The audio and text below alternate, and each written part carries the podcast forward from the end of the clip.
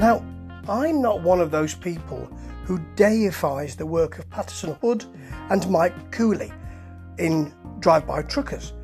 I'm not one of those people who gives full page spreads or turns straight to a full page spread of how important their new album is in those music magazines. I don't subscribe to that. I note how influential they are on all sorts of different kinds of music, but I don't think they're just stunningly good all the time. Having said that, this new album is pretty bloody good most of the time.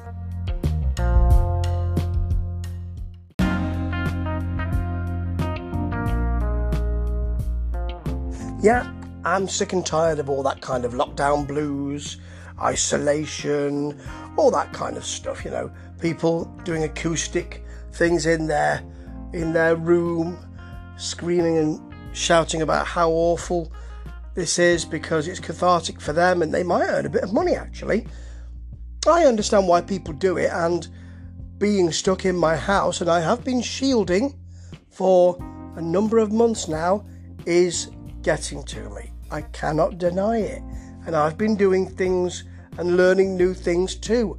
Not that I was forced to. I'm not buying into that during this lockdown stuff. Learn Mandarin and why aren't you? You're a failure.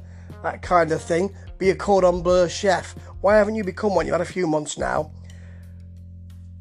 But I'm not doing, and I'm not doing that kind of screaming and shouting lockdown thing. But I understand people are struggling, and I'm one of them. This is a lockdown album. It comes nine months after their last album, and it is a document of how they feel. Just the title, The New OK. We can talk about the new normal and you know how lockdown has become what we all know. And it is about how we feel around that. I've got real fears around not so much the, vi- the virus, but around the damage it's going to wreak to so many people economically. But you know, all we can do is bend like the willow.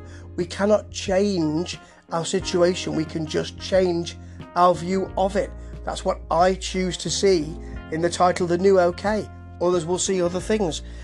And this album really is an interesting piece of work because it veers from frustration, anger, fear, worry, to an attempt to give us all a nice, gentle hug and enveloping us with music that we know and love. So when the title track starts with brittle drums, and you could say this is an issue around recording in lockdown, but not necessarily. Those drums are very brittle. sounds like a, an Elvis Costello album in the early 80s. And you know, there's all kind of reined in worry. Even a snaking organ can't make that okay. And Tough to Let Go follows it. It's less calming than you might expect, even with the horns and the organ. The um, the chorus is a cry for help. It sounds like to me and it will be my truth you're listening to. Yours will be different, of course. But as the song continues and the horns swell and the organ gets more insistent, it's breaking through to what we know, what we like, and what we may expect. Now, there's some um, experimentation here. There's a bit of post punk with the unraveling, and they don't quite manage it. But with the perilous night, those guitars being as taut as cheese wire. They really manage it on that. It's about, it sounds like it's just on edge, and this could go okay, or this could go very difficult, or become very difficult. And there is a real, as I say, uh, dichotomy here. So we have drums that bash in the background, but then again, the organ enveloping us in Sarah's flame. It is a real hug of remembrance, recollection, and recognition. And then Sea Island Lonely comes in with a sort of um, almost soul feel. And there are some uh, horn patterns that we may well recognise, even though they're not half inched or anything. But there's a little tickle of recollection too. That reminds me of some 70s Motown stuff that I, I've heard. This is really important to link us to when things were actually okay. Then we get something very nice, gentle, sweet.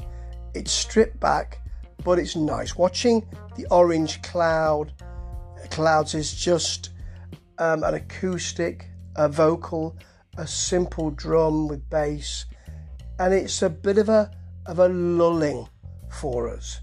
Takes us home in a a nice way, preparing us to feel that this has to be and this is okay, so that we can finish with a really nice, upbeat, part cheap trick, part Ramones, part pop punk, part 50s rockabilly. The KKK took my baby away is um, a really nice um, bashing way to finish and fun way to finish. And this album is a prescription. How you fill it is up to you. But it does have part anger, as I say, frustration at being kept in and the uncertainty of what's going to happen.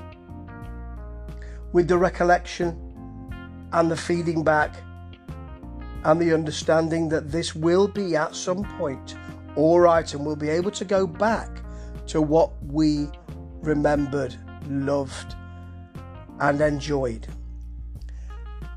And it's really important in that way. It's not just one long howl of anger. It's what it's not just one long hey, remember when things were okay? Listen to this. And drive by truckers will always do that. Americana and Tom Petty, and he's here on the first track, yeah, sure. And um, and a bit more of that uh, sort of, um, and with the horns and the organ, really cosseting us, swaddling us with that. But this is an important album right now for them. How we take it is up to us. But by showing us both sides, it's a very honest album. And in the end, I suspect that's what people love about this band and what I respect about them too. Four out of five, the score barely matters.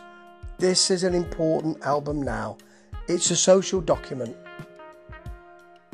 And I'd advise as many people who can, certainly those who are struggling, to have a listen. Ta ta.